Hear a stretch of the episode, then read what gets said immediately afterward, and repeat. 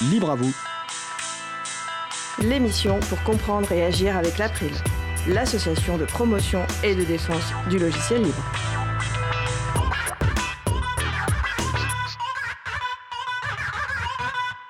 Bonjour à toutes, bonjour à tous, vous êtes sur la radio Cause Commune 93.1 en Ile-de-France et partout dans le monde sur le site causecommune.fm.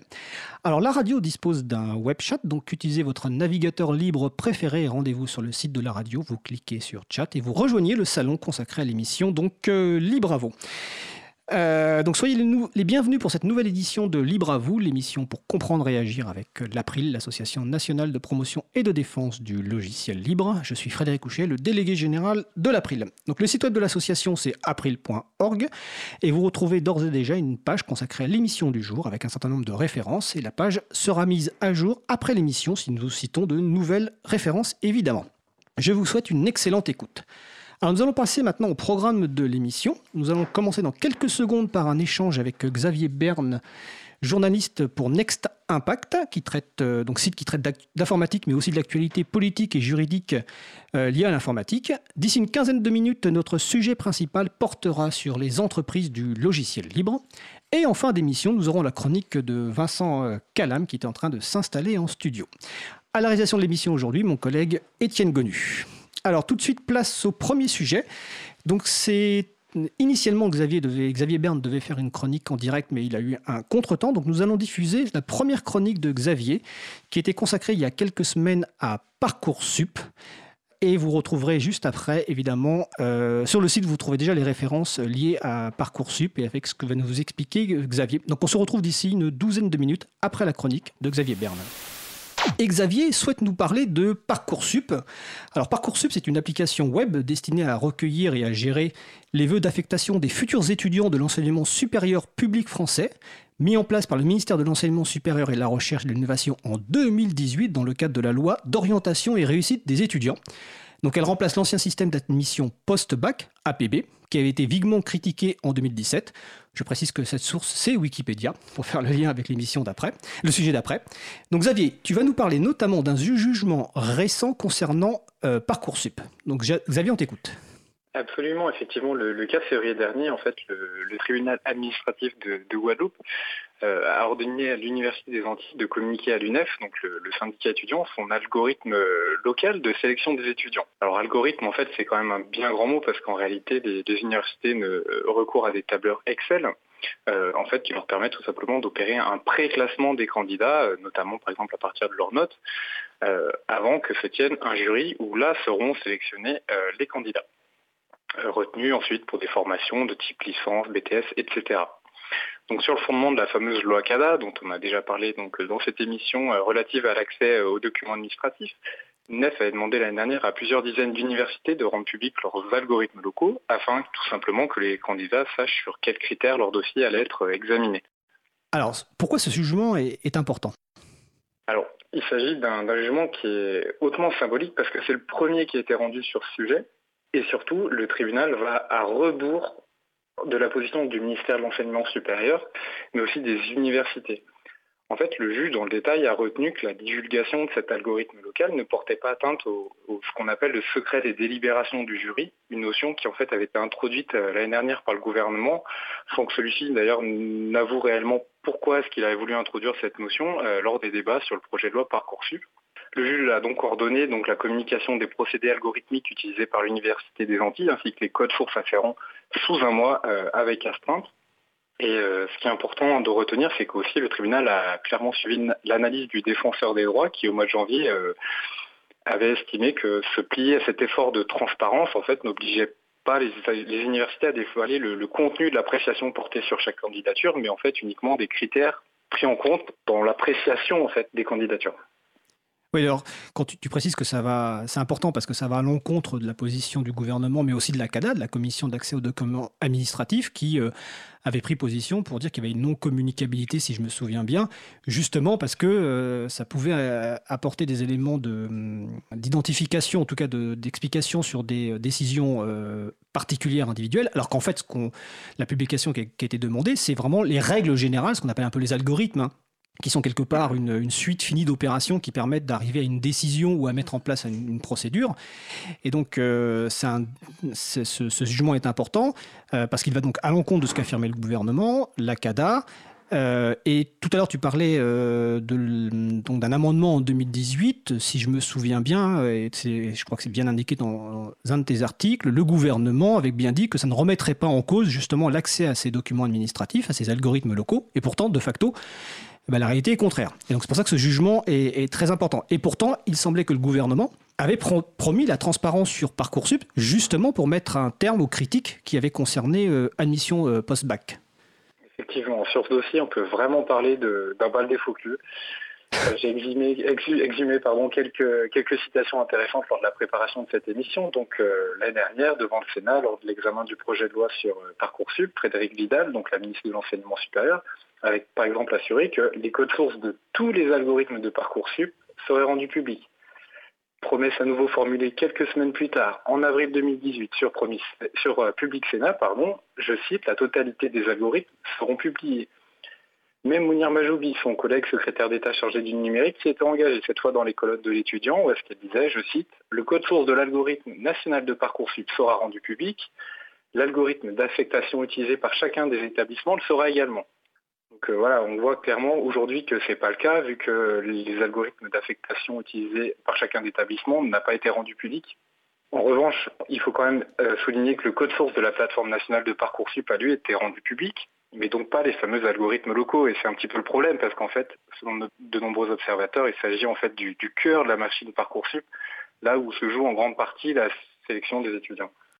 Oui, parce qu'il faut expliquer que l'accès au code source ne suffit pas, parce que le code source peut être accompagné de documents externes, de documentation externe ou de procédures externes, et c'est un peu ce qu'on parle avec ces algorithmes. Et puis il y a la partie nationale, et puis il y a la partie évidemment locale, donc les algorithmes locaux.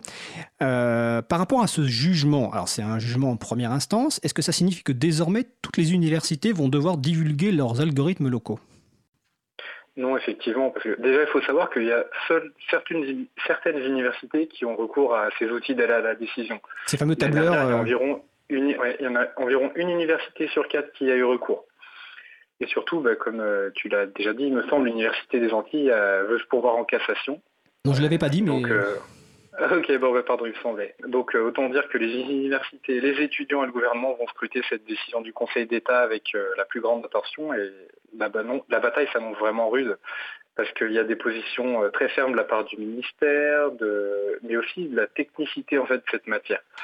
Les textes sur lesquels cette bataille est lancée sont très peu intelligibles. Et j'ai l'impression qu'il y a une confusion de certains acteurs, justement, entre ce que tu disais, algorithme, code source. Et il y a aussi une nouvelle notion qui a été introduite par la loi numérique de 2016, c'est sur les principales règles de fonctionnement en fait, des algorithmes, et qui ressemble un peu plus une sorte de notice, de mode d'emploi de fonctionnement des algorithmes utilisés par les administrations. Tu veux dire qu'au-delà du code source de la plateforme, il y a les algorithmes locaux, et ensuite il y a des documents qui permettent de mieux comprendre le fonctionnement de l'algorithme, c'est ça? En fait, il y a trois types de documents quelque part. Exactement, c'est tout à fait ça. Depuis la loi numérique de 2016, alors c'est une mesure qui est entrée en vigueur en septembre 2017, mais toutes les administrations, donc ça ne concerne pas uniquement Parcoursup, même si c'est là que c'est intéressant, parce qu'ironie de l'histoire, ces dispositions avaient été taillées pour APB, le prédécesseur de Parcoursup. Et donc, toutes les administrations, à partir du moment où il y a une décision individuelle qui est prise à l'égard d'un citoyen, elles doivent être capables d'expliquer comment elles en sont arrivées à ce résultat. Alors en décrivant par exemple quelles données ont été traitées, quelles opérations ont été effectuées par le traitement. D'accord. Est-ce que ces réticences sont surprenantes? Alors je parle par rapport aux deux types d'acteurs, on va dire les universités et le gouvernement. Est-ce que c'est vraiment si surprenant que ça? Je vais prendre un exemple par rapport au gouvernement, était bien placé pour le savoir. La première version du code source réclamé, donc je crois que c'était APB ou Parcoursup, mais tu me corrigeras, avait été envoyé en format papier. Donc c'était quand même montré une certaine... C'était APB ?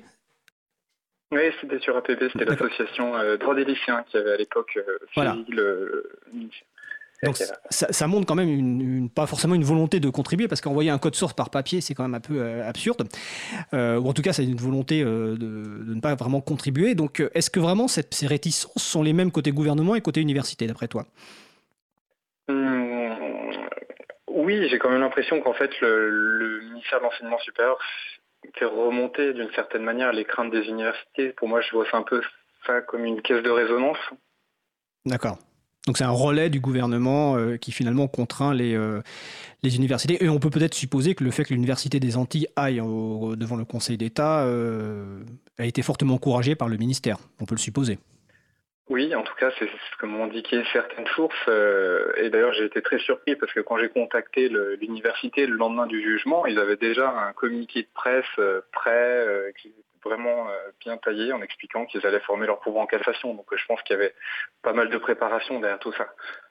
Alors, de ton point de vue, si on a bien compris, on va rappeler peut-être qu'en 2016, donc, il y a la fameuse loi pour une république numérique qui avait fait un certain nombre d'avancées. Donc, l'an dernier, en 2018, il y a un amendement dont tu as parlé au départ qui finalement vise à vider d'une partie de sa substance la loi Le Maire, en tout cas en ce qui concerne Parcoursup. Bon, on va attendre évidemment ce que va dire le Conseil d'État, parce que je suppose que l'UNEF va poursuivre devant le Conseil d'État et va défendre cette position. Mais est-ce que toi, tu attends quoi ? Des clarifications, par exemple, législatives dans le cas d'un nouveau projet de loi que pourrait porter le ministre Mounir Mahjoubi ? Est-ce que tu crois que c'est la CADA, par exemple, qui, on a déjà parlé lors de notre émission justement avec le président de la CADA, Marc Dandelot, de certains reculs quand même de la CADA récemment, parce que visiblement la CADA soutient la position du gouvernement et des universités. Donc, d'après toi, quoi, la solution, c'est plutôt législative, elle est plutôt autour de la CADA, ou finalement c'est le Conseil d'État qui va trancher ? Ça dépend si on veut avancer à droit constant ou pas. Le législateur s'est prononcé, il y a eu le vote de certaines dispositions. D'ailleurs, les sénateurs qui ont... Enfin, il faut aussi rappeler que cet amendement a été voté dans un contexte un petit peu particulier. Le gouvernement a attendu en fait la dernière ligne droite des débats, c'est-à-dire l'examen en séance publique au Sénat, juste avant ce qu'on appelle la commission mixte paritaire, donc en fait un moment où est-ce que, une fois que ça a été voté, après derrière on ne pouvait plus changer grand chose en fait. Oui, donc c'était bien volontaire du gouvernement, une pratique habituelle on va dire.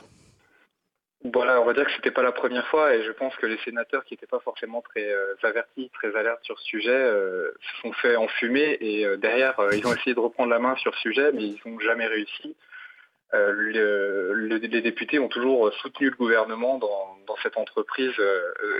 Les sénateurs avaient essayé de revenir en fait sur cet amendement lors du projet de loi sur le RGPD dans les mois qui ont suivi. Et les députés ont toujours suivi l'initiative du gouvernement, donc ça n'a pas été modifié. D'accord.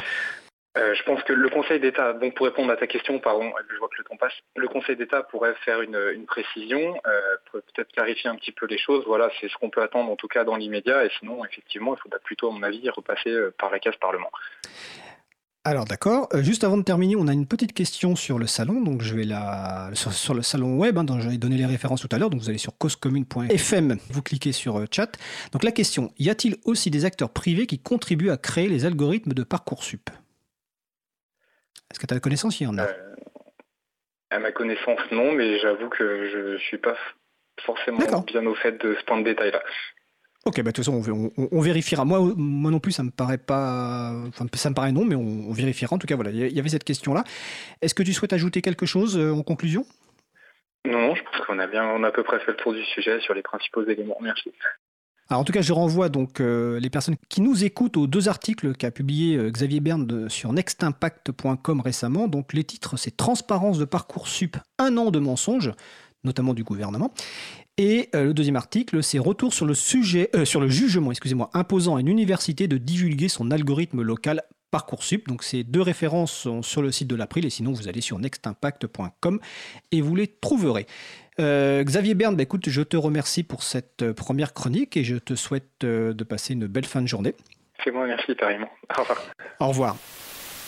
Alors donc, c'était la chronique de Xavier Berne consacrée à Parcoursup. Je précise que les articles dont il est question dans l'article sont maintenant disponibles en libre accès, car le modèle économique de Next Impact, c'est abonnement avec articles réservés aux personnes abonnées. Au bout d'un certain temps, les articles sont libérés, délivrés, comme ils disent. Deuxième précision, dans la chronique, il est question d'un ministre en charge du numérique, Mounir Mahjoubi. Bah, aujourd'hui, ce n'est plus lui, c'est Cédric O, vu que Mounir Mahjoubi est parti à la conquête de Paris, comme tant d'autres. Donc nous allons faire une pause musicale avant d'aborder le sujet principal. Nous allons écouter Women Thoughts par Cyber SDF.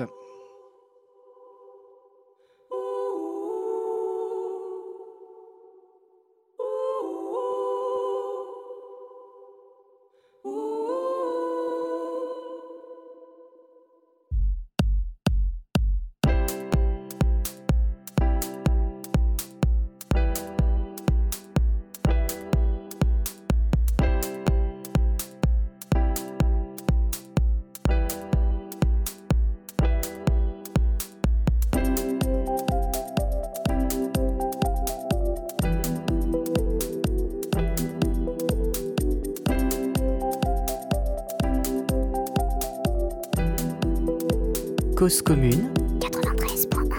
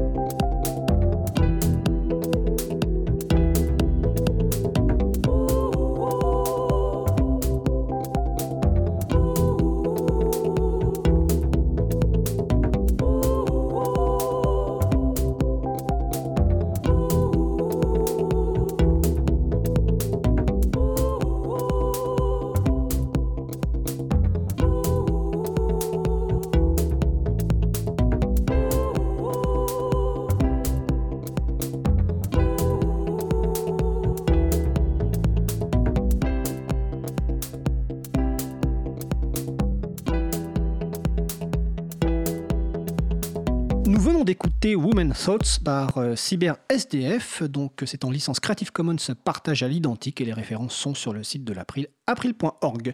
Vous écoutez toujours l'émission Libre à vous, l'émission pour comprendre et agir avec l'April sur la radio Cause Commune 93.1 en Ile-de-France et partout ailleurs sur causecommune.fm. Alors nous allons poursuivre avec notre sujet principal qui va porter donc sur les entreprises du logiciel libre. Alors je précise tout de suite que c'est une première émission d'introduction, nous aurons l'occasion évidemment d'en refaire plein d'autres. Alors nos invités de Véronique Torner, donc d'Alterway, administratrice du Syntec numérique, président de l'Open CEO Summit, nous aurons le temps d'expliquer tout ça. Bonjour Véronique. Bonjour. Alors Stéphane Fermigier, président et fondateur d'Abilian. Abilian et coprésident donc du CNLL, donc l'Union des entreprises du logiciel libre et du numérique, et également président du groupe thématique logiciel libre du pôle systématique. Ça fait beaucoup de titres, mais c'est des personnes actives qui veulent ça. Et Laurent Wargon, bonjour Laurent, bonjour Stéphane. Bonjour. Et Laurent Wargon, donc de la société Easter Eggs et du réseau Libre Entreprise. Bonjour Laurent. Bonjour. Alors, le but de cette première émission sur les entreprises du logiciel libre, et je vais évidemment faire un tour de table de présentation de ces trois personnes, c'est un peu d'expliquer tout simplement que dans le logiciel libre, il n'y a pas forcément la gratuité, loin de là, ça ne fait même pas partie de la définition du logiciel libre, et qu'il y a des acteurs économiques qui ont un rôle à jouer. Alors, on va faire un focus sur deux types d'acteurs aujourd'hui, même s'il y en a beaucoup d'autres. D'abord, en premier tour de table de présentation, on va commencer par Laurent Wargon, d'Easter Eggs et de Libre Entreprise. Oui, bonjour. Alors moi j'ai été client puisque j'ai été responsable informatique dans une institution de 400 personnes et donc j'ai été client de sociétés éditrices de logiciels et de prestataires de services libres et non libres. Ensuite j'ai rejoint Easter Eggs, donc ça fait 2 ans maintenant, donc je remercie aussi de la confiance qui m'a été donnée de venir à la radio aujourd'hui. Et Easter Eggs, c'est une société de 16 personnes qui a la particularité d'avoir un fonctionnement démocratique. Donc chaque individu dans l'entreprise va participer aux décisions de l'entreprise et va aussi avoir un salaire égal. Merci Laurent. Véronique Torner ? Oui, alors, pour me présenter, moi j'ai fait des études d'ingénieur. J'ai été développeuse au début de ma carrière. Et puis, en 2006, avec mon associé qui est Philippe Montargès, qui est également très engagé dans le secteur du logiciel libre, nous avons décidé de créer Alterway. Alors, le nom est signifiant. Alterway, c'était l'autre voie par rapport à un marché qui était fortement dominé par le logiciel propriétaire.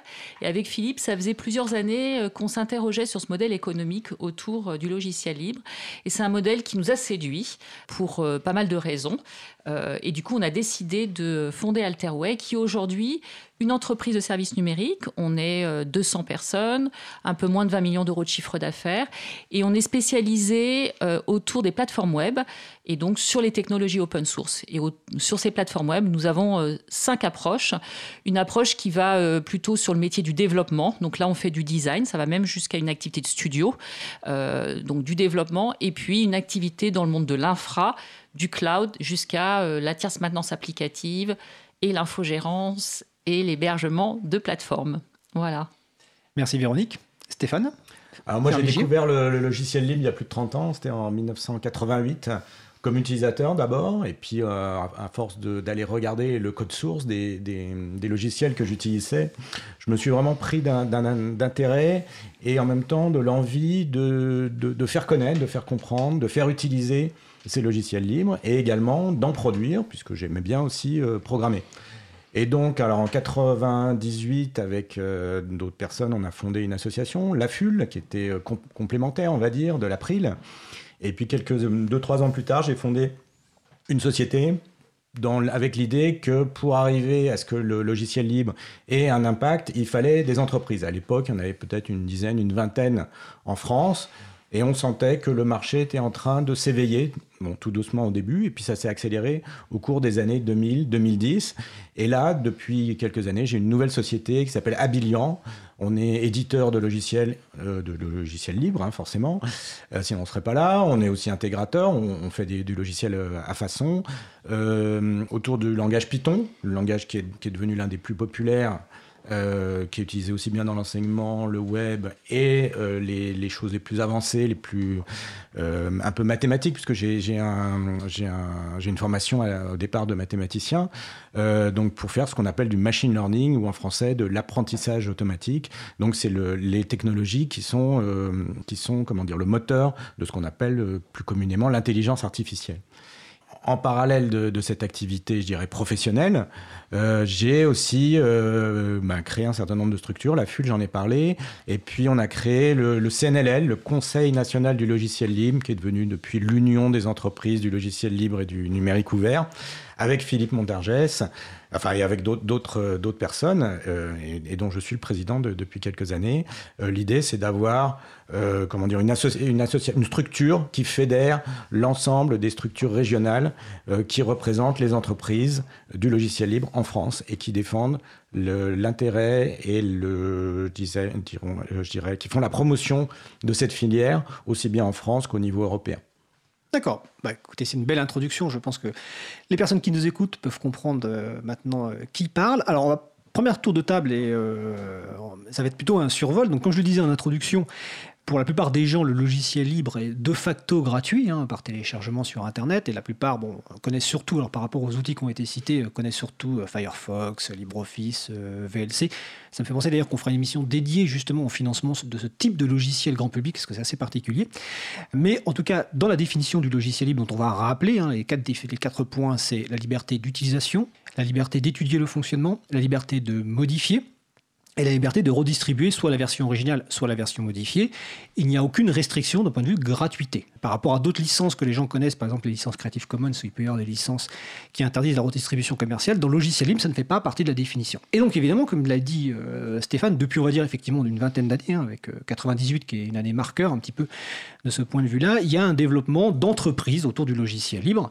Donc déjà, première question, quels sont les grands thèmes, enfin, quels sont les grands principes ou les grands types de financement de logiciels libres?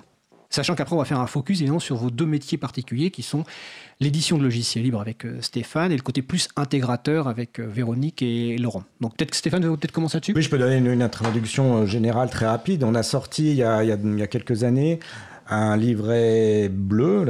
Peut-être qu'il y a le lien d'ailleurs sur le site. Alors les livrets bleus du groupe thématique sont le lien est sur le site de l'April. Oui. Tout à fait. Donc qui présente, mais de manière très pédagogique et comment dire, c'est un survol, ça n'est pas une étude approfondie, les principaux modèles économiques, et on en distingue principalement deux. Pour ce qui concerne les entreprises traditionnelles, les entreprises qui cherchent à réaliser du profit. On a ce qu'on appelle les intégrateurs, donc c'est aussi ce qu'on appelle les sociétés de services, les sociétés qui vont prendre des logiciels libres qui existent dans la nature, on va dire. Alors après, on verra comment ces logiciels ont été produits à l'origine et qui vont les adapter et réaliser des projets informatiques pour des clients. Alors là, on parle de clients professionnels ou de clients qui sont des entreprises ou des administrations. On ne parle pas, pour la plupart de ces entreprises, de clients qui sont des particuliers. Et puis la deuxième catégorie, qui est peut-être minoritaire en nombre, mais qui est aussi très importante, puisque c'est elle qui produit une partie de tous les logiciels libres qui sont disponibles, c'est ce qu'on appelle les éditeurs. L'éditeur, c'est une société qui emploie des développeurs, qui vont développer un ou plusieurs logiciels libres, et qui va aussi employer des gens qui vont faire un peu de service autour, mais en général en partenariat avec des intégrateurs, et qui va... avec des modèles qui peuvent être différents d'un éditeur à l'autre, tirer des revenus de ces logiciels. Et ces revenus, le fondement du fait d'arriver à ce qu'on... Bon, c'est un mot un peu moche, mais on va dire monétiser, c'est-à-dire d'arriver à tirer des revenus de quelque chose qu'on a réalisé, c'est le fait simplement d'avoir la connaissance, la matière grise, les gens qui ont créé le logiciel et qui sont a priori les plus à même de résoudre les problèmes des clients ou de faire évoluer le logiciel ou de corriger les anomalies et donc d'assurer une sorte de garantie sur le long terme qu'un logiciel va vivre sa vie, va continuer à évoluer, va s'adapter aux changements nécessaires, va être corrigé quand il y a besoin. Véronique, sur cette introduction sur les acteurs économiques. Du coup, nous, on est une société qui est dans la case intégrateur de ce que vient de dire Stéphane. Hein, on est une entreprise de service. Alors, qu'est-ce qui nous caractérise finalement d'une autre entreprise de service ou un intégrateur, puisque finalement, on délivre finalement le même métier, hein, de la prestation intellectuelle. C'est le fait que nous utilisons exclusivement des briques de logiciels libres. Donc ça, c'est le premier point. Deuxième point, c'est que nos équipes sont formées au modèle économique qui est sous-jacent au logiciel libre. Donc ça, c'est un point important sur, par exemple, notamment l'usage des licences, qui est un point important. Et notamment pour des grandes entreprises, l'aspect juridique va être un sujet sensible et critique. On a dans nos équipes des gens qui sont passionnés et donc qui sont également des contributeurs aux solutions libres que nous utilisons. Donc, soit nous avons une contribution qui est individuelle, portée par nos salariés, soit c'est l'entreprise qui est elle-même contributrice. Donc voilà, c'est ça qui va nous caractériser comme étant une entreprise de services numériques avec l'ADN libre. Laurent Wargon ? Oui. Alors, donc, on a vu l'éditeur, on a vu l'intégrateur. Et il y a encore une petite partie qui est le développement spécifique. Nous, on va utiliser des outils de développement rapide qui vont nous permettre de rendre service à un client et un seul. Donc, ce n'est pas le rôle de l'éditeur où il va avoir plusieurs clients pour un même produit, mais là, on va avoir juste un produit et un développement spécifique pour ce client-là. Et en général, c'est assez satisfaisant parce qu'on arrive très, très vite à un résultat qui est l'exact besoin du client. D'accord. Alors aujourd'hui, on va parler évidemment un peu de la partie éditeur et intégrateur. À part Abilian, est-ce qu'il y a des noms d'éditeurs connus qui pourraient parler aux gens ? Je sais la question comme ça, qu'on peut ranger dans la catégorie éditeur. Comme je le disais il y a quelques instants, les éditeurs, enfin les sociétés dont on parle sont principalement des sociétés, ce qu'on appelle B2B, c'est-à-dire qui s'adressent à d'autres entreprises. Business to business. Business to business. Donc c'est vrai qu'au niveau du grand public, il n'y a à peu près aucune chance que les noms des entreprises du logiciel libre, alors peut-être que les gens ont déjà entendu parler d'IBM, d'Oracle ou de SAP, et encore, je ne suis même pas sûr que... Est-ce que Red Hat se range dans cette catégorie ? Alors Red Hat, complètement, oui. Est dans cette catégorie d'éditeurs open source, c'est peut-être l'un même des cas les plus extrêmes, les plus purs d'éditeurs open source, mais je ne suis pas sûr que Red Hat soit un nom qui soit connu du grand public. C'est une question qu'il faudrait nous poser à nos auditeurs. Alors, je pose la question aux personnes qui nous écoutent en direct. Et je vous rappelle qu'il y a un salon web, effectivement, si vous avez le nom d'éditeurs de logiciels libres connus. Mais on fera de toute façon une émission dédiée aussi à cet aspect logiciel grand public, parce que quelque part, il y a des fondations, on ne parle pas aujourd'hui, mais des fondations à but non lucratif qui financent un certain nombre de développements logiciels. Mais aujourd'hui, on va parler, éditeurs, intégrateurs. Alors toi, Stéphane, comme tu l'as dit tout à l'heure, ça fait de mémoire 21 ans. Nuxeo, c'est quoi? C'était 98 2000. Donc, ça fait presque 20 ans que tu fais ça. Pourquoi avoir choisi, à part évidemment ton historique intéressé par le logiciel libre, mathématicien, pourquoi tu as choisi ce modèle d'éditeur de logiciel libre par rapport à d'autres modèles d'éditeurs? Et en plus, toi, tu l'as choisi à un moment où c'était quand même pas le truc le plus connu, on va dire. Qu'est-ce qui t'a motivé? Effectivement, il y avait l'idée de saisir, on va dire, une opportunité, de sentir que quelque chose était en train de se passer, qu'il y avait vraiment un intérêt naissant, mais pas encore suffisamment répandu pour que les gros acteurs se soient, entre guillemets, partagés le gâteau. Et en même temps, il y avait, ça coïncidait aussi avec un intérêt personnel, peut-être une certaine forme d'expertise, ou en tout cas de connaissance approfondie du domaine, et également un intérêt, je dirais, philosophique, éthique, autour de ces questions. Et en même temps, tout ça était en phase avec peut-être une mutation du marché, le fait d'aller de systèmes très fermés et verrouillés par des grands éditeurs américains à une volonté de certains acteurs, et notamment l'administration française, au tournant des années 2000, de favoriser des solutions ouvertes, interopérables, c'est-à-dire avec des systèmes qui peuvent se parler entre eux, qui ne sont pas bloqués, comme on pouvait l'avoir avec Microsoft à l'époque, qui était vraiment le chantre de l'écosystème fermé, c'est-à-dire les logiciels Microsoft qui marchaient très très bien avec les autres logiciels Microsoft, mais qui ne marchaient pas du tout bien avec les logiciels des concurrents, et souvent avec une vraie volonté de nuire d'empêcher les concurrents de se développer grâce à des bidouilles techniques qui ont été révélées au cours de différents procès dans les années 2000. Alors donc cet intérêt personnel a coïncidé aussi avec une volonté d'entreprendre, donc il y avait une conjonction, comme pour pas mal de chefs d'entreprise ou de créateurs d'entreprise, c'est... On pense avoir les compétences, on a un intérêt et on pense qu'il y a un marché. C'est un peu le triptyque. Et il s'est trouvé que ça s'est plutôt bien passé pour moi à l'époque. Alors, on reviendra après sur l'avantage aussi, ou en tout cas que tu as vu à choisir un modèle d'édition logiciel libre par rapport à un modèle d'édition privatrice classique. Alors j'ai un peu la même question. Alors déjà pour Véronique, Laurent sera un petit peu différent parce qu'avec ton parcours, toi tu viens du côté client et ensuite tu as évolué côté intégrateur. Quand en 2008, Alterway ? 2006. Je suis très mauvais sur les dates aujourd'hui. C'est pas grave, 2 ans, ça va. 2 ans. Donc 2006, Alterway. Donc pourquoi ? Même question en fait, pourquoi avoir choisi ce modèle d'intégrateur basé sur des solutions libres, donc avec Philippe Montargès qu'on salue, pourquoi ce choix-là ? Alors, je pense qu'il y a un constat qui est partagé avec Stéphane. Je crois que nous on s'est intéressé à ce secteur du logiciel libre quelques années avant la création d'Alterway. Il nous a fallu un petit peu maturer notre projet avant de se lancer, quelques années avant. Et c'est vrai que le constat de la nécessité d'arriver à la fin d'un modèle de monopole, très frustrant parce que c'était l'effet boîte noire, avec l'émergence d'un mouvement qui était plus libertaire, dans le sens de faire de l'intelligence collective, du partage, une dimension aussi éthique aussi sur la partie le domaine de transparence.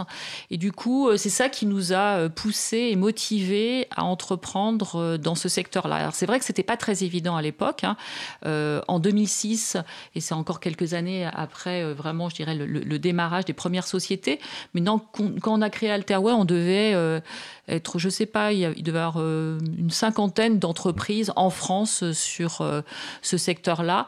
Et c'était des entreprises qui ne dépassaient pas, je pense, les 10 millions d'euros. Il n'y avait pas un acteur qui faisait plus de 10 millions d'euros français, je parle. Et en termes de personnel, c'était autour d'une dizaine de personnes, on va dire. Et voilà. Et je pense que la moyenne, en fait, c'était des entreprises d'à peu près une dizaine de collaborateurs. Donc, c'était quand même un marché qui était naissant.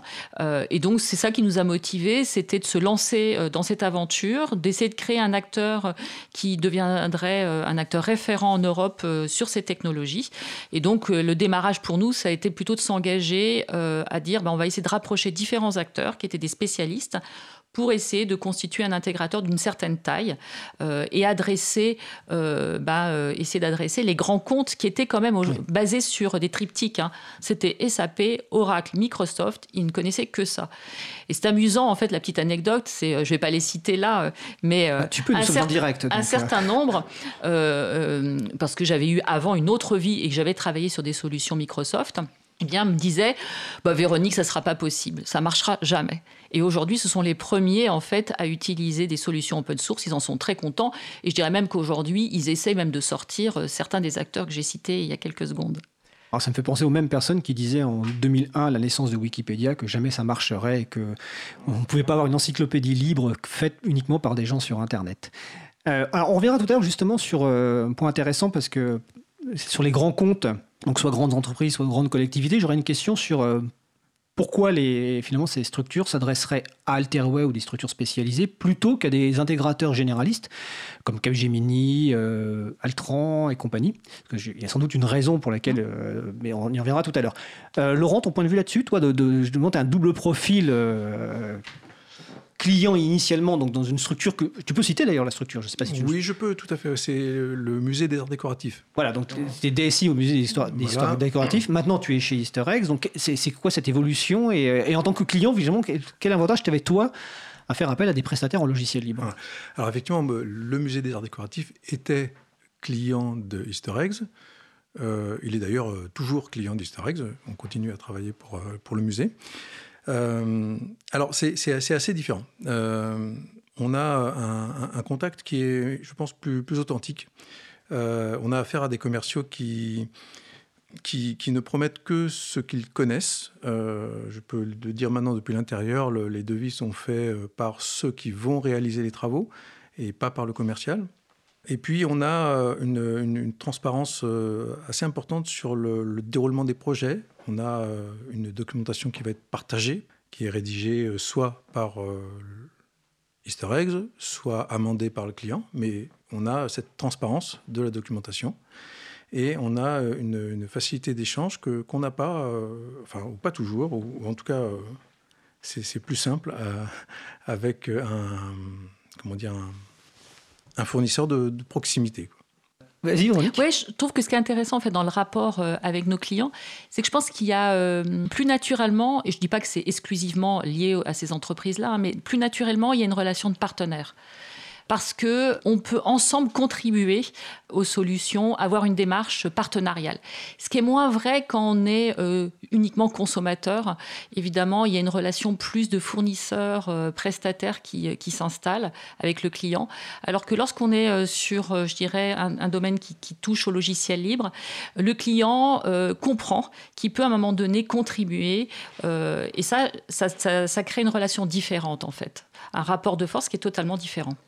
Alors, j'ai complété après la question sur justement l'intérêt pour les entreprises et collectivités d'avoir un prestataire logiciel libre et d'aller sur des briques logiciel libre. Mais par rapport à ce que tu viens de dire, en termes d'éditeur logiciel libre, je suppose donc qu'il y a un partage de la R&D quelque part avec les clients. Contrairement à la modèle traditionnel où la R&D est faite uniquement par la structure éditrice, là, il doit y avoir sans doute un échange. Alors, le fondement de l'édition logicielle, c'est effectivement qu'on a un investissement au départ. Le fait de produire le logiciel, de produire la version 1.0, la première version qui marche, d'un logiciel, ça demande un effort parfois important. Ça peut demander plusieurs années de travail, même parfois des dizaines ou encore plus. Et donc, cet investissement, il faut d'une certaine façon qu'il rapporte à un moment donné. Et donc, les sociétés du logiciel libre sont obligées d'essayer d'imaginer d'une façon différente du modèle capitaliste traditionnel, c'est-à-dire où quelqu'un, ou un investisseur, va mettre une certaine somme d'argent pour créer la première version, et puis ensuite on va essayer de la vendre, on va voir si l'argent rentre ou pas. En tout cas, si les clients viennent utiliser le logiciel, si l'argent ne rentre pas, tant pis, l'investisseur a perdu son argent. Pour lui, ce n'est pas forcément catastrophique parce qu'il espère toujours sur 10, 20 investissements, il espère qu'il y en aura un ou deux qui vont marcher du feu de Dieu, 4 ou 5 qui vont marcher moyen, et puis s'il y en a 3 ou 4 qui n'aboutissent à rien, c'est pas trop un problème pour lui. Par contre, c'est forcément un problème pour le chef d'entreprise, pour les développeurs, pour les gens qui ont vraiment travaillé pendant des mois, parfois des années, pour essayer de sortir ce logiciel. Donc là, avec le logiciel libre, on est plus dans une démarche de co-construction. On va souvent, pas toujours, mais souvent sortir des premières versions dites instables, donc dites un peu expérimentales, qui n'adressent pas encore forcément tous les besoins du marché, mais de façon à avoir je vais pas utiliser le mot anglais, un retour voilà, des utilisateurs potentiels qui souvent dans ce cas-là sont aussi des experts potentiels, des gens qui vont pas être juste des utilisateurs passifs, mais au contraire qui vont être capables d'apporter un regard, d'apporter des idées, éventuellement de corriger des problèmes ou éventuellement d'ajouter eux-mêmes les fonctionnalités. Donc ça, c'est, je dirais, l'un des aspects qui fait qu'il y a cette dynamique qui se crée. Bon, et en parallèle, il y a un autre aspect qui est ce qu'on appelle tout simplement la mutualisation. C'est le fait, mais c'est pareil avec du logiciel privatif, hein. On essaye de faire payer un certain nombre de clients pour la même chose. Sauf que dans le logiciel libre, c'est explicite, c'est-à-dire que on va avoir, en tout cas pour certains modèles d'éditeurs, un même logiciel qui va être développé pour 3, 4, 5, 10 clients différents, avec chaque fois des petites variantes, puisque là, encore une fois, on est sur du logiciel d'entreprise, donc chaque entreprise, au final, a ses besoins spécifiques. Mais en étant malin, en étant des bons développeurs et en étant capable de faire une version, une base de code logiciel qui répond à la majorité des besoins, à un moment donné, on atteint une masse critique et on a un produit qui finalement va ensuite pouvoir être décliné beaucoup plus facilement et beaucoup plus rapidement et avec un coût marginal, c'est-à-dire le coût de chaque nouvelle installation qui va diminuer de plus en plus. Donc on retrouve le modèle de l'éditeur propriétaire qui investit au départ et qui ensuite se contente de vendre, entre guillemets, c'est un peu plus compliqué que ça, mais se contente de vendre des licences et donc de toucher une sorte de taxe. Avec le logiciel libre, on a une évolution, une transition plus graduelle entre le moment où on développe vraiment des logiciels à façon pour chaque client, et puis une évolution vers un mode, parfois, pas toujours, parfois on reste sur du one-shot, un logiciel par client, mais il y a un moment où on peut avoir un logiciel qui évolue de façon à devenir une sorte de plateforme générique qui peut être ensuite déclinée beaucoup plus facilement. Et les licences libres permettent donc finalement de réintroduire les versions spécifiques par un client pour un autre client.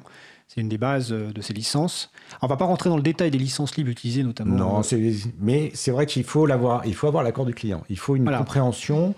Alors nous, notre expérience, comme ça fait 20 ans qu'on fait ça, on se rend compte que les clients, pour la plupart, à part parfois des gens qui sont très bornés, et en général, ça se finit plutôt mal.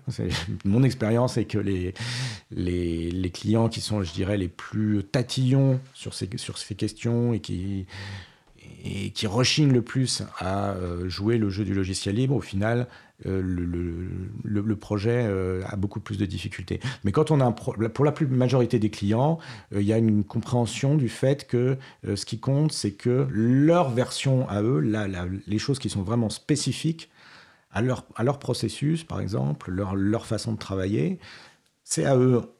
Ça, on ne le partage pas. Mais par contre, tout ce qui est de la techno, tout ce qui est du code générique qui peut servir à plein de gens, au contraire, ils sont contents de le partager parce que c'est aussi pour eux une façon d'avoir un produit qui va évoluer et qui va se pérenniser.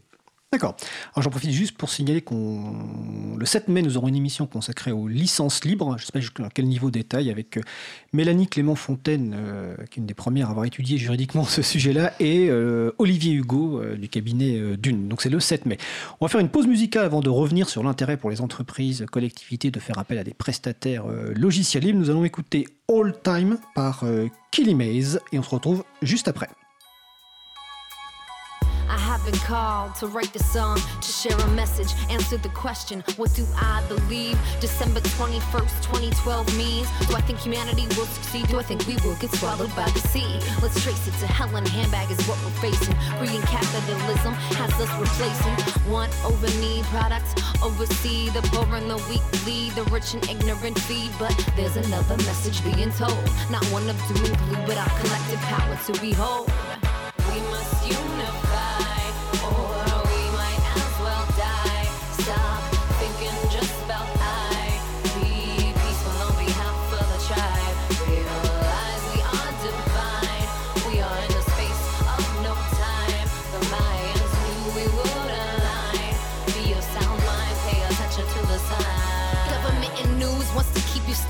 food and spending loot. Instead, use your heart, it's a community. You know it's all fake. Babylon don't want unity. Put your mind in earthquake. Don't want us to co-create. I be gathering the girls and owls. We run deep. White buffalo calf women leading love armies. Red road below feet. We are rainbow warriors, replacing the warriors. Write a whole new story up. Hold peace in our heart. Be our own product of accelerator and press start. I heard this from a Mohawk Hopi, Navajo and Aztec, indigenous prophecy. Many think we're heading for Atlantis. Mayan message of opportunity resonates.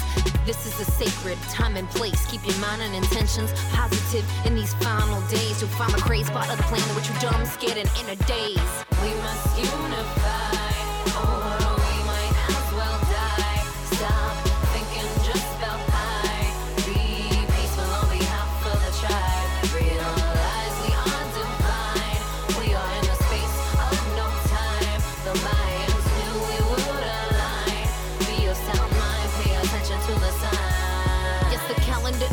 But this means a shift in consciousness that is depending on our internal and collective ascending into unity that is unending. We may lose power in the final hour. What message are you sending? If you don't dig transcendence, then try these 10 commandments. 1. Be grateful and fun. Love all like never before. 2. Forgive all in yourself. Forget, set, let's go. 3. Let be, let live. Honor, exchange, accept, give. 4. Transmute fear, just feel it, then let go. 5. Honor feminine within all and let it flow. 6. Like Toltec function, don't take it personal or make assumptions. 7. Respect Mother Earth and all of nature. 8. Don't hurry your worry, it's using your imagination for what you don't want. 9. Live from your heart and your truth and don't front. 10. Don't let the voices inside Cause Commune. Stop ya, you are God, gotcha.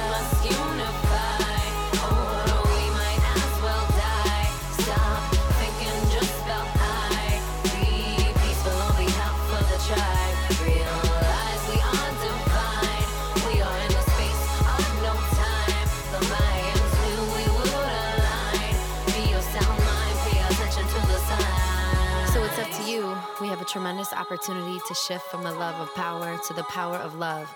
I, for one, will be doing all I can to envision and create the rebirthing of a planet that works. Eh bien, nous venons d'écouter l'artiste américaine Kelly Mays. Alors, je crois que j'ai fait une erreur sur le titre. Je crois que c'est 2012, le titre de la chanson. Voilà, c'est non pas All Time. En tout cas, c'est en licence Creative Commons CC BY, donc partage. Et vous retrouvez évidemment les références sur le site de l'April, april.org. Donc, vous écoutez toujours l'émission Libre à vous sur Radio Cause Commune 93.1 en Ile-de-France et sur causecommune.org. FM. Alors nous allons poursuivre notre échange donc sur les entreprises du logiciel libre, donc toujours en compagnie de Laurent Wargon, de Véronique Torner, de Stéphane Fermigier, et on va revenir sur le sujet de l'intérêt finalement pour les entreprises, enfin pour les clientes, les structures clientes, que ce soit entreprises, collectivités, d'avoir recours au logiciel libre et aussi d'avoir recours à des prestataires spécialisés. Alors est-ce que c'est qu'une question de coût, de licence? Est-ce que c'est une question de maturité des outils, de fonctionnalité, de relation entre le client et le prestataire? Voilà, pourquoi des entreprises aujourd'hui, des clients ont intérêt à aller vers le logiciel libre? Véronique. Alors du coup, nous, c'est intéressant parce qu'on a créé il y a 10 ans un événement qui s'appelle l'Open CIO Summit et qui nous permet de réunir des décideurs. Donc c'est souvent des décideurs informatiques. Alors CIO, c'est le responsable informatique. Le responsable informatique, voilà. En anglais. Parce qu'on essayait d'être un événement international, donc on s'était mis des sigles anglais. La réalité, c'est qu'aujourd'hui, on adresse plutôt comme une population française. Et donc, on réunit chaque année à peu près une petite centaine de décideurs informatiques pour échanger et avoir des retours d'expérience sur leur pratique, leur usage de logiciels libres. C'est intéressant de voir finalement les cycles de maturité. Il y a 10 ans, on était plutôt face à une population qui avait une conviction plutôt philosophique, qui croyaient en fait au logiciel libre, et dans quand même le lot, peu d'acteurs du privé, beaucoup d'acteurs des administrations françaises, collectivités. Et puis il y a une deuxième vague, je dirais 5-6 ans après, ça a été plutôt le coût. Ils sont aperçus en fait qu'ils arrivaient à challenger les solutions propriétaires qui commençaient à entrer dans une dynamique de redevance, d'audit de licence et de coûts importants. Et ils se sont dit, il faut qu'on challenge ces modèles. Et donc, on va s'intéresser au logiciel libre. Et donc, ils sont plutôt intéressés pour une dynamique de coûts. Et puis, chemin faisant, ils se sont aperçus que finalement, le coût était un élément intéressant, mais pas toujours vrai, parce que parfois, autour de la solution logiciel libre, il y a beaucoup de services à développer. Donc ils sont aperçus qu'il y avait aussi d'autres leviers intéressants, qui étaient l'innovation. On peut dire aujourd'hui quand même que toutes les grandes innovations technologiques qui ont eu lieu ces dernières années sont quand même massivement nées du logiciel libre, que ce soit dans l'infrastructure, avec le cloud, autour de la mobilité, tout ce qui est data, analytics, tout ça quand même, c'est, je dirais pas dominé par le logiciel libre, mais quand même pas loin. Clairement, aujourd'hui, le monde du web est par contre clairement dominé par le secteur du logiciel libre. Donc, un facteur important qui était d'innovation. Et puis arrive maintenant, ces derniers temps, c'est depuis 1 ou 2 ans, on va plutôt être sur l'attractivité des talents. On rentre dans une ère de pénurie aujourd'hui des talents. Et, depuis quelques années même, j'ai l'impression. Oui, depuis quelques années. Mais vraiment, ça commence à être tendu depuis un petit 5 ans. C'est un phénomène qu'on connaît en Europe depuis pas mal d'années. Mais c'est vrai qu'aujourd'hui, on commence d'abord parce que la transformation numérique a fait un appel d'air. Il y a eu besoin de beaucoup de développeurs. Et qu'aujourd'hui, les écoles, globalement, les universités, tous les cursus qui apportent une formation dans le secondaire, post-bac. Aujourd'hui, le nombre d'étudiants qui sort certifiés avec un diplôme est insuffisant par rapport à la demande du marché. Et donc, pour se différencier, ils sont aperçus qu'avoir une philosophie, une ambition, une culture d'entreprise proche de l'open source ou du logiciel libre était un facteur différenciant et ils arrivaient à attirer des talents. Donc, vous voyez, le chemin, en fait, il est quand même... Il a évolué d'année en année et on recommence maintenant. Et je pense qu'on va rentrer dans une nouvelle ère où l'éthique va être un sujet important. Ce qu'on prenait il y a 10 ans, nous les pionniers, où la transparence était un élément important, l'intelligence collective, le partage, l'effet boîte noire, redevient un sujet d'actualité aujourd'hui. Et on le voit bien avec l'intelligence artificielle, l'émergence des fake news. On se rend compte qu'on a besoin d'avoir plus de transparence autour du numérique. Et le logiciel libre, évidemment, est un socle qui apporte naturellement cette transparence. Laurent Wargon, ton point de vue d'ex-client et prestataire aujourd'hui sur justement cet intérêt pour Alors il y a peut-être quand même, effectivement, il y a un effet de coût qui est quand même très significatif. Je me souviens quand je suis arrivé aux arts décoratifs en 2005, la première année a été une opération d'économie de 40% sur le budget de fonctionnement. Et ce qui était, en l'espace de quelques contrats, on avait... pour un service au moins aussi bon, sinon meilleur, obtenu des résultats vraiment satisfaisants. Donc il y a un effet de coût qu'il ne faut pas négliger. Et ensuite, il y a le rapport qu'on peut avoir avec son fournisseur. Alors, chez Easter Eggs, on est une entreprise démocratique. Donc chaque individu va être à la fois le patron et le salarié. Donc en fait, quand on s'adresse à son client... en fait, c'est le patron qui s'adresse à son client. Donc, il a envie que le projet avance. Et derrière, il y a toute une équipe. Donc, il y a toutes les compétences que l'on peut souhaiter avoir, c'est-à-dire du spécialiste de l'application, en passant par celui qui connaît les bases de données, celui qui connaît l'infrastructure de stockage et celui qui connaît les réseaux. Donc, on a une profondeur sur les compétences et on a une motivation de chacun. Donc ça donne une relation avec le client qui est, je pense, tout à fait privilégiée. Voilà, je crois que c'est... D'accord. Alors, je te passe la parole, Stéphane. Je fais juste une petite remarque, parce que sur le salon web, une de nos auditrices préférées, Marie-Odile, nous fait une remarque, ou plutôt une suggestion. Madame Véronique Torner pourrait-elle rencontrer le ministre de l'Éducation ? Je pense qu'effectivement que Jean-Michel Blanquer, notamment dans le cadre du projet de loi pour une école de la confiance, prendrait bien soin d'entendre à la fois les entreprises du logiciel libre et puis évidemment les associations, dans le cadre notamment de la priorité au logiciel libre dans le monde de l'éducation.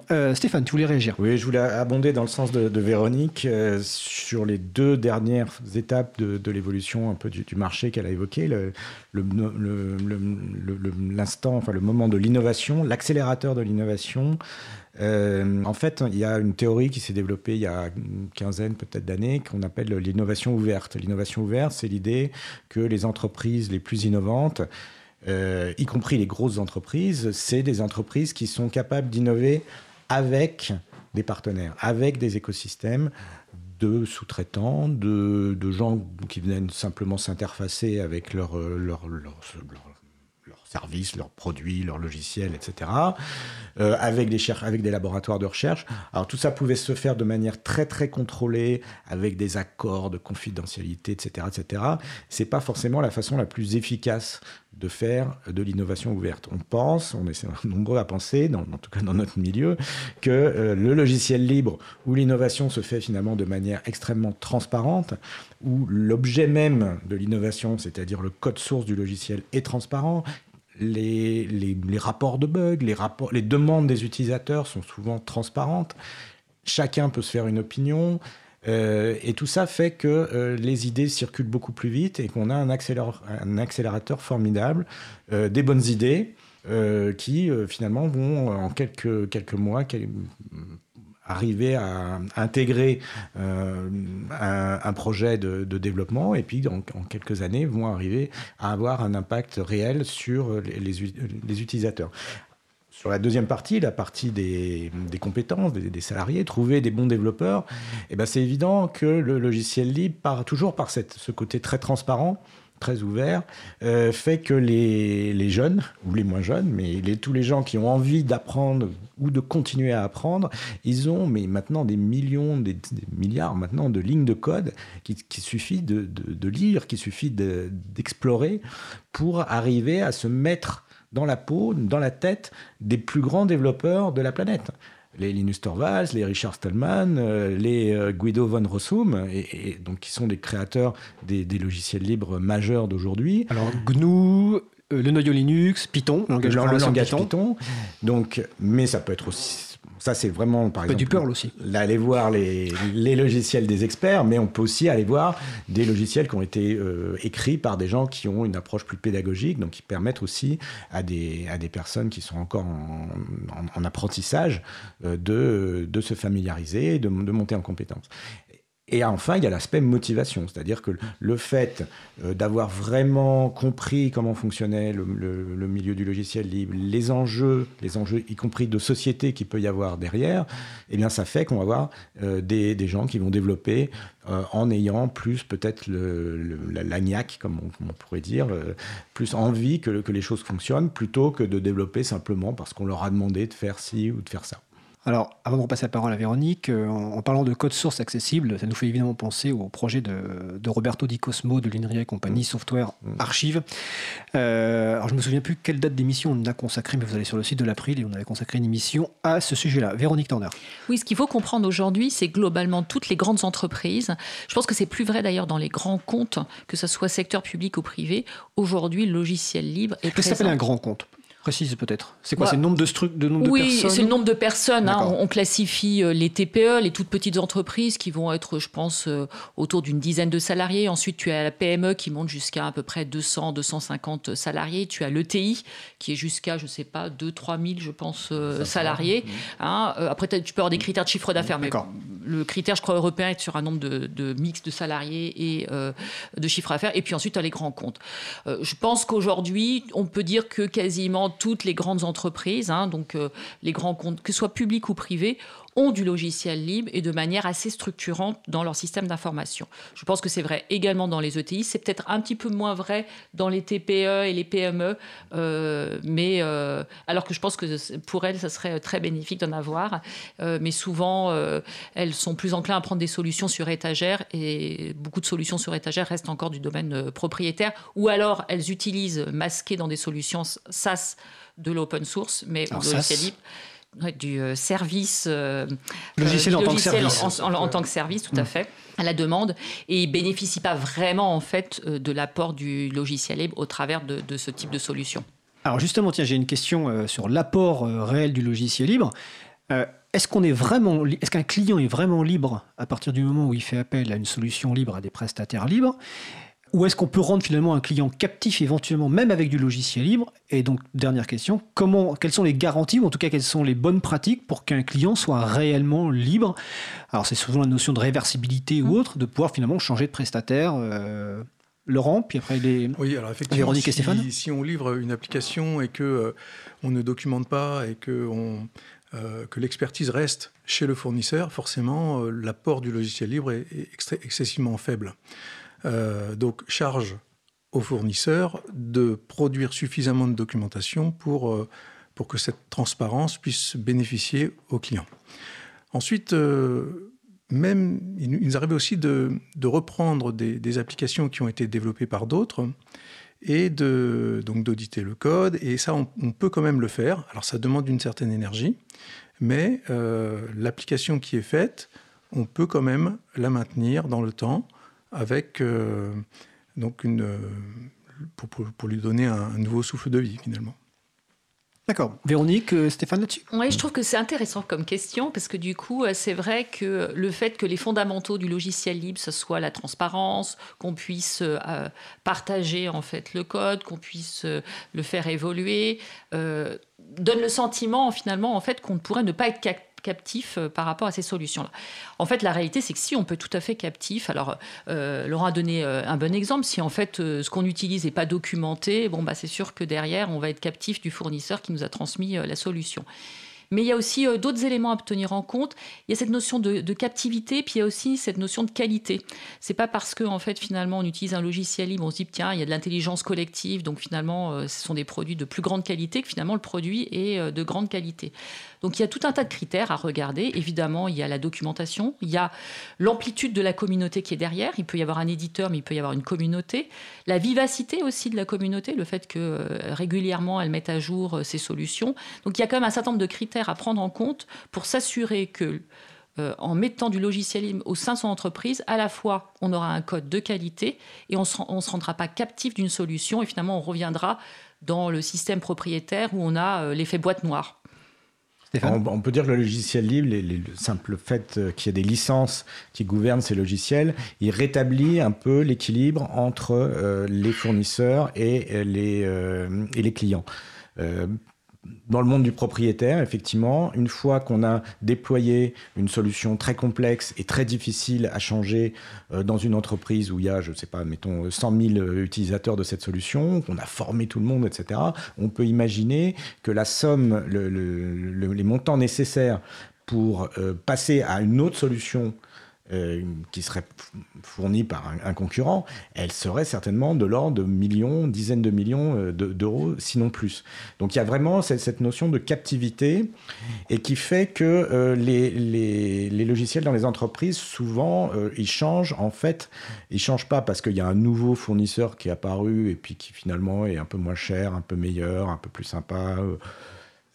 Ça existe, mais c'est rare. Et en fait, les grands changements, ils se font quand il y a une vraie rupture technologique, quand il y a des nouveaux langages, des nouveaux paradigmes. Quand on a vu arriver, par exemple, les applications web, ben en quelques années, peut-être en 10 ans, toutes les applications, peut-être pas toutes d'ailleurs, mais une grosse partie des applications anciennes dans les entreprises a été remplacée par des applications web. Alors, le logiciel libre, quand même, il rétablit le curseur. Il le met pas complètement du côté des clients, parce que dans ce cas-là, il y aurait un problème, c'est que le client, s'il peut vraiment faire la loi et aller toujours, par exemple, vers le -10 ans, il y aura un problème économique et on ne pourra pas avoir une activité réellement créatrice de logiciels de qualité avec toutes les garanties que peuvent apporter les éditeurs de logiciels, qu'ils soient libres ou pas. Donc, pour nous, et ça c'est quelque chose qu'on voit quand on fait vraiment le panorama des principaux acteurs, enfin de tous les acteurs en France du logiciel libre, les éditeurs spécialisés, les éditeurs qui sont aussi un petit peu intégrateurs, chacun, il a son expertise, il a souvent une expertise métier, donc il connaît parfaitement le métier d'un ou plusieurs secteurs de clientèle. Et ça fait partie aussi de ce qu'un éditeur, une société en général, peut apporter, un fournisseur peut apporter à son client. Il y a le côté purement technique qui fait qu'il y a un souci de la qualité. On est là pour le long terme, on n'est pas là pour vendre une solution qui va marcher pendant 3 jours et puis dès qu'on aura encaissé la facture, ça ne marchera plus. Mais ce n'est pas grave parce qu'on ira chercher un autre pigeon à plumer. L'éditeur, il est là sur le long terme, il veut que son client soit content et on va dire que c'est une valeur qui est partagée plus généralement dans le domaine du logiciel libre parce que tout simplement, encore une fois, la transparence fait que si on laisse vraiment des énormités dans le code, eh ben, ça va se voir. Et si ça se voit, ça ne sera pas bon pour la réputation de l'entreprise qui est derrière ce développement. Et donc, tout ça fait qu'il y a un certain nombre de cercles vertueux qui font que la relation s'équilibre entre fournisseurs et prestataires par rapport à un modèle où on est plus dans le conflit et où on voit des fournisseurs souvent, par exemple, quand ils sont en position dominante de quasi-monopole, ils peuvent, d'une année sur l'autre, augmenter les licences de 30%. Les clients râlent, les clients... Bon, mais ils ne sont pas contents. Mais voilà, qu'est-ce qu'ils ont comme possibilité? Attendre le prochain cycle technologique en espérant qu'il y ait des fournisseurs plus sympas qui arrivent sur le marché. Véronique, tu voulais rajouter quelque chose? Oui, je disais qu'un des intérêts aussi pour ces entreprises d'utiliser du logiciel libre, c'est à un moment donné, lorsqu'ils ont un parc applicatif où ils ont, je ne sais pas moi, 200, 300 briques de logiciel libre, ils peuvent confier en fait à un ensemble d'acteurs qui sont fédérés en guichet unique tout le support en fait de leurs briques. Ce qui n'était pas possible dans le monde propriétaire, c'est-à-dire que c'était impossible d'avoir à un moment donné un guichet unique. Vous étiez obligé de travailler, si vous aviez 200 briques propriétaires, bah vous aviez 200 contrats, 200 relations fournisseurs. Le logiciel libre permet en fait d'avoir à un moment donné un guichet unique où vous pouvez confier en fait le support de ces 300 catalogues, ce qui est quand même un apport énorme pour une entreprise. Et ensuite, plus vous avez en fait intégré des logiciels libres qui ont des communautés importantes, plus bah, vous avez le choix en fait des acteurs qui vont composer en fait ce guichet unique. C'est-à-dire que si à un moment donné vous avez contractualisé avec un groupement d'acteurs et puis vous estimez finalement qu'ils vous rendent pas le service, eh bien si en fait ces composants sont très répandus, bah, vous pouvez le confier à un autre groupement. Et donc ces groupements peuvent être composés d'intégrateurs, d'éditeurs. En général, c'est le cas. L'intégrateur assure un support de niveau 1, niveau 2 et puis il s'appuie sur toute une communauté d'éditeurs sur le niveau 3. Donc ça, c'est, je trouve, un partenariat win-win à la fois pour le client qui se retrouve à pouvoir gérer auprès d'un groupement, d'un interlocuteur, sa problématique de support qui est quand même un sujet hein, sur les budgets informatiques, c'est quand même des gros montants, la notion en fait de support, de maintenance en fait des solutions qui sont déployées. Et puis c'est win-win aussi pour la communauté des intégrateurs éditeurs parce qu'ils peuvent s'associer et proposer une offre de service de qualité aux clients. Alors sur cette démarche gagnant-gagnant, Laurent, est-ce que tu veux rajouter quelque chose? Je précise qu'on va bientôt terminer cette discussion. D'accord. Moi, je pense que ce qui est important, c'est de pouvoir s'engager sur la durée avec le client. Il faut que le client ait confiance. Si on sait pas répondre, eh ben on répond qu'on ne sait pas. Et si on sait répondre, eh ben on répond et on répond rapidement. Donc, on ne va pas s'engager sur un panel... pas raisonnable, on va s'engager sur le panel que l'on connaît. Et a priori, ça se passe plutôt très bien. Easter Eggs est spécialiste GNU Linux depuis 1997 et on a encore des clients qui étaient là en 97. Donc, on est assez satisfait. C'est très bien. Véronique? Oui, tu disais tout à l'heure, en fait, finalement, qu'est-ce qui ferait la différence entre un Capgemini, un Atos? Oui, j'ai cette question-là. Ce sera la dernière réponse. Ben, c'est une bonne question. En fait, la différence, c'est que les acteurs, et notamment les entreprises de services qui sont spécialisées en open source, évidemment, ils connaissent très, très bien l'écosystème du logiciel libre. Ils connaissent bien les acteurs. Ils ont en leur sein des acteurs qui sont spécialisés sur ces solutions. Et c'est ça qui fait en fait la grande différence. Ce sont des acteurs, je le disais en introduction, qu'est-ce qui nous différencie? C'est aussi souvent des équipes qui contribuent aux solutions. Et c'est ça qui va faire la différence avec un acteur généraliste. C'est cette notion d'expertise, de passion. Ils sont souvent, hein, les salariés de nos entreprises sont des gens qui sont passionnés en fait. Hein. C'est pas un métier, je dirais, d'être développeur ou informaticien, c'est une passion. Et c'est ça, cette passion, elle est restituée en termes de qualité et d'excellence auprès de nos clients. Stéphane? Alors, à ce sujet, peut-être un petit mot sur le CNLL, qui est l'union des entreprises du logiciel libre en France. On représente peut-être entre 300 et 400 entreprises en France. Et on s'est posé la question, est-ce que ces entreprises, elles ont une spécificité ou est-ce que simplement c'est des gens qui font chacun leur truc un peu dans son coin, chacun à sa façon? Alors, c'est vrai qu'il y a une grande variété entre toutes ces entreprises, mais on pense y reconnaître un certain nombre de valeurs communes. Par exemple, on a fait signer il y a 7-8 ans déjà ce qu'on appelait la charte Libre Emploi, qui est juste une charte très simple en 5 points, mais qui garantit que les entreprises signataires de cette charte font en sorte que leurs employés, les gens qui travaillent dans ces entreprises, sont vraiment libres d'utiliser des logiciels libres s'ils en ont besoin, enfin si ça fait du sens dans le cadre de leur travail.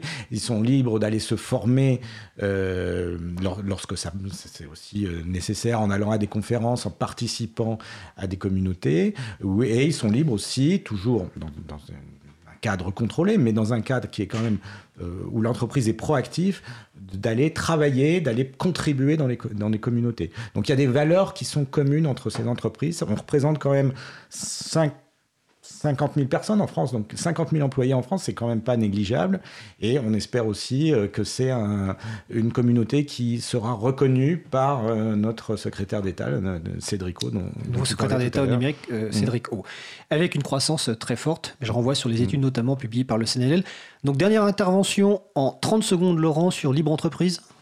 Alors Libre Entreprise, c'est une quinzaine d'entreprises, ça représente une centaine de personnes qui adoptent les mêmes valeurs que nous, c'est-à-dire une démocratie d'entreprise où chaque individu est acteur dans la décision de l'entreprise à part égale. Voilà. Et donc c'est une sorte d'essaimage, un peu comme les chatons ou comme la fédération French Data Network, qui, plutôt que de grossir en propre, fait en sorte de diffuser le modèle. Mais alors, merci. Chaton, c'était la semaine dernière, si je me souviens bien. Donc l'émission, évidemment, est disponible sur le site. Alors, je vous remercie donc pour cette première émission, évidemment, sur les entreprises du logiciel libre. Donc Laurent Wargon d'Easter Eggs et Libre Entreprise. Véronique Torner d'Alterway, du Syntec Numérique et d'Open CIO Summit. Stéphane Fermigier d'Abilian, du CNLL et du groupe thématique logiciel libre du pôle systématique. Toutes les références sont sur le site de l'April. Nous allons faire une petite pause musicale. Le morceau que nous allons écouter, c'est Once Tomorrow et c'est Josh Woodward.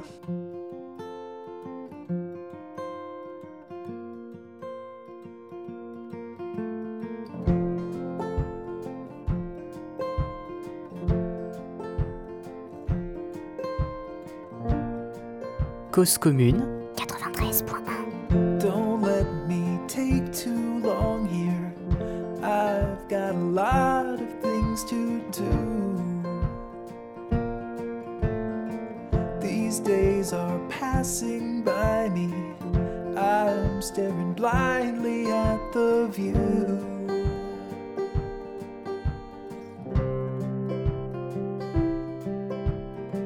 I woke up one day older, just like 10,000 days before.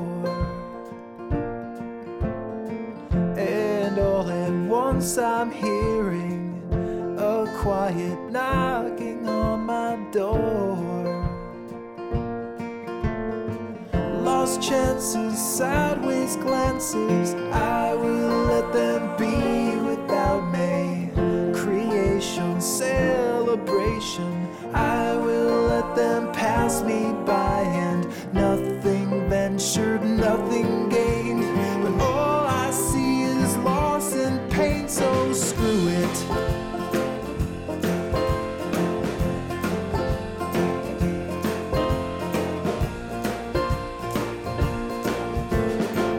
Once I was star-eyed shining, now I'm buzzing like a neon sign that's missing half its letters, and it's getting dimmer on time.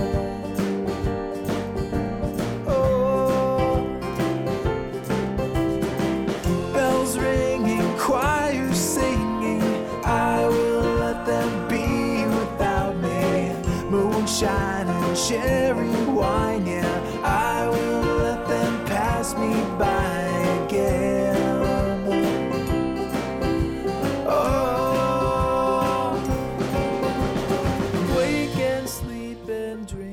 Alors, nous venons d'écouter Once Tomorrow par Josh Woodward. On a coupé un petit peu avant la fin pour laisser le temps de parole à Vincent Calame. Ce morceau est en licence Creative Commons by 4.0, donc partage. Et évidemment, les références sont sur le site de l'April.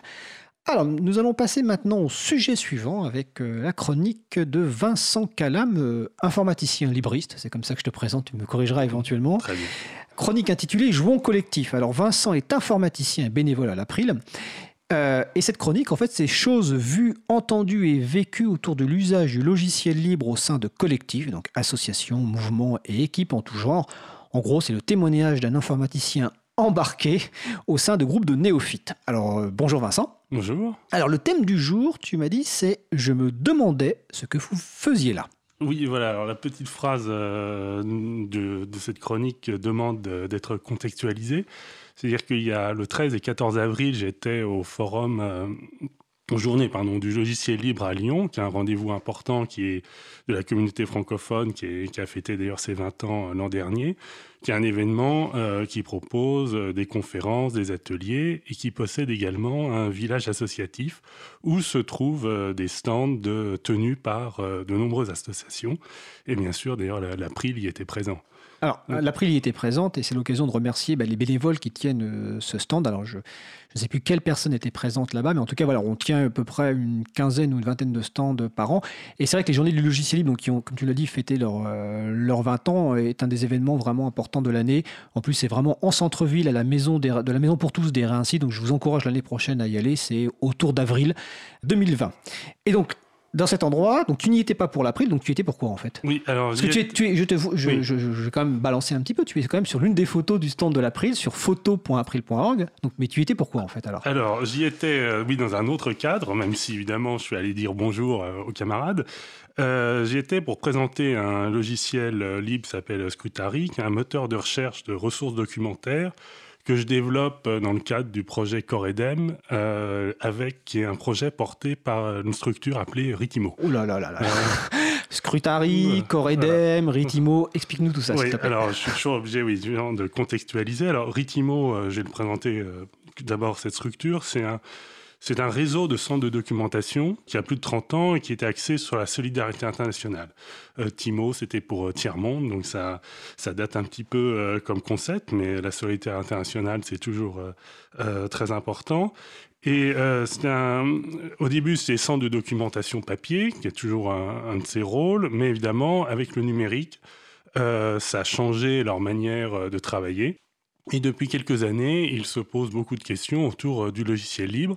Et Ritimo fait à la fois des formations à destination d'associations sur le logiciel libre et également anime un projet qui est CoreDem, qui est une communauté de ressources documentaires sur les questions notamment de la transition. Et c'est à ce titre que j'y étais, parce que je travaille sur le moteur de recherche de ce projet. Et donc, on va repréciser, peut-être même donner les adresses des sites web. Donc, Ritimo, c'est l'association, donc c'est ritimo.org. Cette plateforme de ressources, pas pédagogiques, comment tu appelles ça? C'est ressources documentaires. Ressources documentaires, donc c'est CoreDem, donc c'est coredem.info, c'est coredem.info. Et le logiciel qui est derrière tout ça, le moteur de recherche libre que tu développes, donc c'est scrutari.net. Voilà.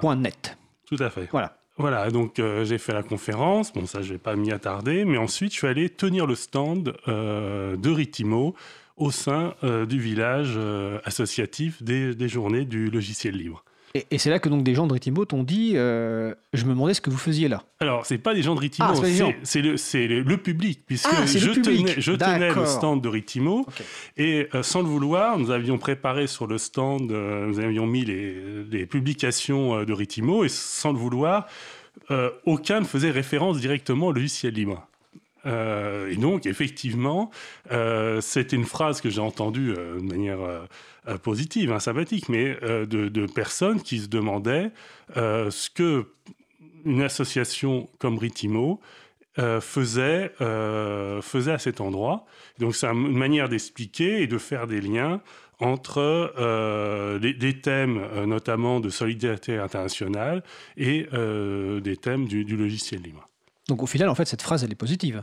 Oui, elle est positive parce qu'en fait, on titille la curiosité des gens en leur montrant les croisements qu'il y a entre le thème principal qui était là, le logiciel libre, et d'autres enjeux et d'autres réflexions qui sur d'autres thèmes, et donc on aide à faire des croisements. Je prends un exemple. Ritimo a beaucoup de publications sur les questions de l'engagement, notamment d'engagement des jeunes en solidarité internationale, sur la question aussi des dons de matériel informatique qui souvent est plutôt pervers parce qu'en fait c'est on donne des choses obsolètes et pas très utiles. Donc il y a toute une réflexion là-dessus, et je trouve que ça peut entrer en résonance avec des questions de l'engagement que peuvent avoir des gens dans le cadre du logiciel libre, notamment. D'accord. En précisant que les journées, et c'est sur le salon web qu'on me le précise, hein, c'est Étienne en régie qui me dit que les journées du logiciel de Lyon, le thème principal, c'était l'écologie. Oui. Et précisons aussi que, alors, tu me l'avais dit dans les notes, quand tu parles de la revue de Ritimo, donc c'est Passerelle avec un S, il y a une des revues, enfin un des numéros qui est consacré, enfin intitulé « Pour une information et un Internet libre, journalistes indépendants, médias associatifs et activistes s'engagent ». La référence est sur le site de l'April, la revue est téléchargeable librement. Oui, la précision d'Étienne est importante. Je veux dire, les journées elles-mêmes étaient déjà en croisement avec d'autres thèmes. Hein. Ce n'était pas seulement une réunion d'informaticiens. Il y avait cette question de l'écologie et de la transition. Et d'ailleurs, par rapport à ça, c'est important que... Enfin, l'April est présente à des stands professionnels. Donc, on n'a pas parlé tout à l'heure de POS, donc Paris Open Source Summit, qui est un salon professionnel de logiciel libre à Paris. Mais on est aussi présent, et depuis très longtemps, à des salons qui ne sont pas du tout professionnel, pas du tout informatique. Hein. Historiquement, il y a la Fête de l'UMA, par exemple. Réseau Alternatiba, pareil, autour de l'écologie et de la planète. Et par exemple, la Fête des possibles, qui est organisée par différents réseaux, dont je pense Ritimo en fait partie, Alternatiba aussi, qui a lieu de mémoire donc, en septembre chaque année. Je crois que ça va être la 3e ou 4e édition cette année. Donc il est important d'être présent sur ces événements-là, où effectivement on fait des croisements et où on explique l'apport du logiciel libre pour une société finalement plus libre, plus égalitaire, plus inclusive. Mais je te laisse poursuivre. Oui, donc je crois que ce qui est important dans tes stands, c'est de ne pas prêcher à des convaincus. Je crois que quand on tient un stand dans l'endroit habituel, ça permet de croiser des têtes qu'on n'avait pas vues depuis longtemps, mais c'est pas comme ça qu'on va aller au contact de nouvelles personnes, on va sensibiliser de nouvelles personnes. Donc je crois que c'est important d'être dans des lieux auxquels les gens ne s'attendent pas à ce qu'on soit, à la fois d'ailleurs le public, mais à la fois peut-être les autres membres de l'April ou les autres adhérents qui vont peut-être sur le moment se dire pourquoi Alternatiba, pourquoi la Fête de Lima, et aussi d'expliquer que c'est important quand on porte une parole qui va au-delà de la technique, qui est un vrai objet politique, d'être dans des lieux autres. Et je milite. Mais on parle de la Fête de l'UMA, je me souviens très bien que les premières années, c'était une question très récurrente. Mais alors, pourquoi vous êtes là? Alors, à la fois les gens qui visitent la Fête de l'UMA, qui, je rappelle, qui est un festival avant tout quand même, hein, mais aussi les gens à l'extérieur disaient, mais pourquoi vous allez à la Fête de l'UMA? Et on devait leur expliquer. Aujourd'hui, je crois que la question ne se pose plus. Les gens ont compris qu'il faut aller à ce type d'événement. Tu voulais terminer peut-être par une note un peu personnelle, parce que je crois que tu as rencontré des personnes qui écoutent l'émission, dont ta chronique. Voilà, tout à fait. J'ai croisé des personnes qui m'ont dit qu'ils écoutaient ma chronique. Alors, ils ont été très polis parce qu'ils n'ont pas dit si la chronique leur plaisait ou non. Mais voilà, donc effectivement, nous sommes écoutés. Enfin, au moins toi. Oui, en tout cas, cette émission. Donc, j'en profite pour remercier mes auditeurs et mes auditrices. Je remercie également la personne qui va faire la transcription de la chronique. Marie-Odile. Alors, merci Marie-Odile, et puis un petit baiser à Didi qui se reconnaîtra aussi parmi les auditrices. Voilà. Bah écoute, merci Vincent. Donc c'était la chronique de Vincent Calame intitulée Jouons collectif, voilà, sur son retour d'expérience. Et c'est toujours un plaisir de rencontrer les personnes qui nous écoutent, hein, que ce soit après une conférence ou après la radio. Et évidemment, on retrouve Vincent le mois prochain. Alors nous allons faire un petit jingle.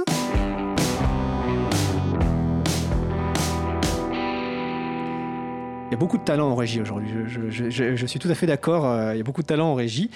Alors, dans les annonces, les personnes qui écoutent l'émission, vous la connaissez, a priori, si vous l'écoutez, vous l'appréciez, mais vous vous demandez comment la faire découvrir à un plus large public. Eh bien, on a pensé à vous. On a préparé une petite bande-annonce pour faire découvrir notre émission. Donc, c'est une bande-annonce qui dure 1 minute 30, donc on va vous la diffuser, je reviens juste après. Libre à vous, l'émission pour comprendre et agir avec l'April, l'association de promotion et de défense du logiciel libre. Libre à vous se veut avant tout une émission d'explication et d'échange sur les dossiers politiques et juridiques que l'April traite et sur les actions qu'elle mène, pour les libertés informatiques en général et pour le logiciel libre en particulier. Libre à vous, c'est aussi un point sur les actualités du libre. Des invités au profil varié, de la musique sous licence libre, des actions de sensibilisation et aussi des propositions de moyens d'action pour contribuer et agir en faveur des libertés informatiques. Cette émission s'adresse à tout le monde, à vous, que vous ne connaissiez pas encore le logiciel libre, les libertés informatiques, ou que vous soyez une ou un expert, cette émission est faite pour vous. Donnez à chacun et chacune de manière simple et accessible des clés pour comprendre les enjeux et aussi proposer des moyens d'action en faveur des libertés informatiques. Tels sont les objectifs de notre émission. Retrouvez-nous en direct chaque mardi de 15h30 à 17h sur la radio Cause Commune, sur les ondes de la radio 93.1 FM en Ile-de-France et partout dans le monde sur causecommune.fm. Les podcasts sont disponibles, ainsi vous pourrez écouter l'émission quand bon vous semble, 24h sur 24, 7 jours sur 7, et les partager avec qui vous voulez. Vous retrouverez toutes les informations utiles sur le site de la radio causecommune.fm et sur le site de l'April, april.org. On se donne rendez-vous chaque mardi à 15h30. Bref, c'est libre à vous. Et donc voilà, cette petite bande-annonce d'1 minute 30, je vais citer les voix qui interviennent, peut-être que vous en avez reconnu certaines. Donc évidemment, Vincent Calame qui vient d'intervenir, Étienne Gonu qui est aujourd'hui en régie, Isabelle Avani, ma collègue, et Noémie Berger qui fait la chronique juridique, et évidemment aussi ma participation. Donc n'hésitez pas à diffuser cette bande-annonce qui est disponible sur le site de l'April, april.org, également sur le site de Cause Commune, donc causecommune.fm. Notre émission se termine, vous entendez le générique qui vient de démarrer en mode tapis, donc je remercie les personnes qui ont participé à l'émission aujourd'hui. Alors Xavier Berne par chronique interposée enregistrée, Stéphane Fermigier, Véronique Torner qui est toujours avec nous, Laurent Wargon, Vincent Calame et Étienne Gonu en régie. Alors vous retrouvez sur le site de l'April, donc april.org, toutes les références utiles, ainsi que sur le site de la radio, donc causecommune.fm. N'hésitez pas à nous faire des retours, comme l'a dit tout à l'heure Vincent, c'est intéressant d'avoir des retours des personnes qui nous écoutent pour indiquer ce qui vous a plu, mais aussi des points d'amélioration. Alors il n'y aura pas d'émission en direct mardi prochain, mardi 30 avril. Vous aurez droit à une émission constituée de sujets anciens, donc déjà diffusés. Donc il y aura la chronique « Copier n'est pas volé » de Jean-Christophe Becquet, la chronique « Partager est bon » de Véronique Bonnet, et le sujet principal portera sur les distributions GNU Linux. Nous vous souhaitons de passer une belle fin de journée. On se retrouve en direct mardi 7 mai pour une émission consacrée notamment aux licences logiciels libres. Et d'ici là, portez-vous bien.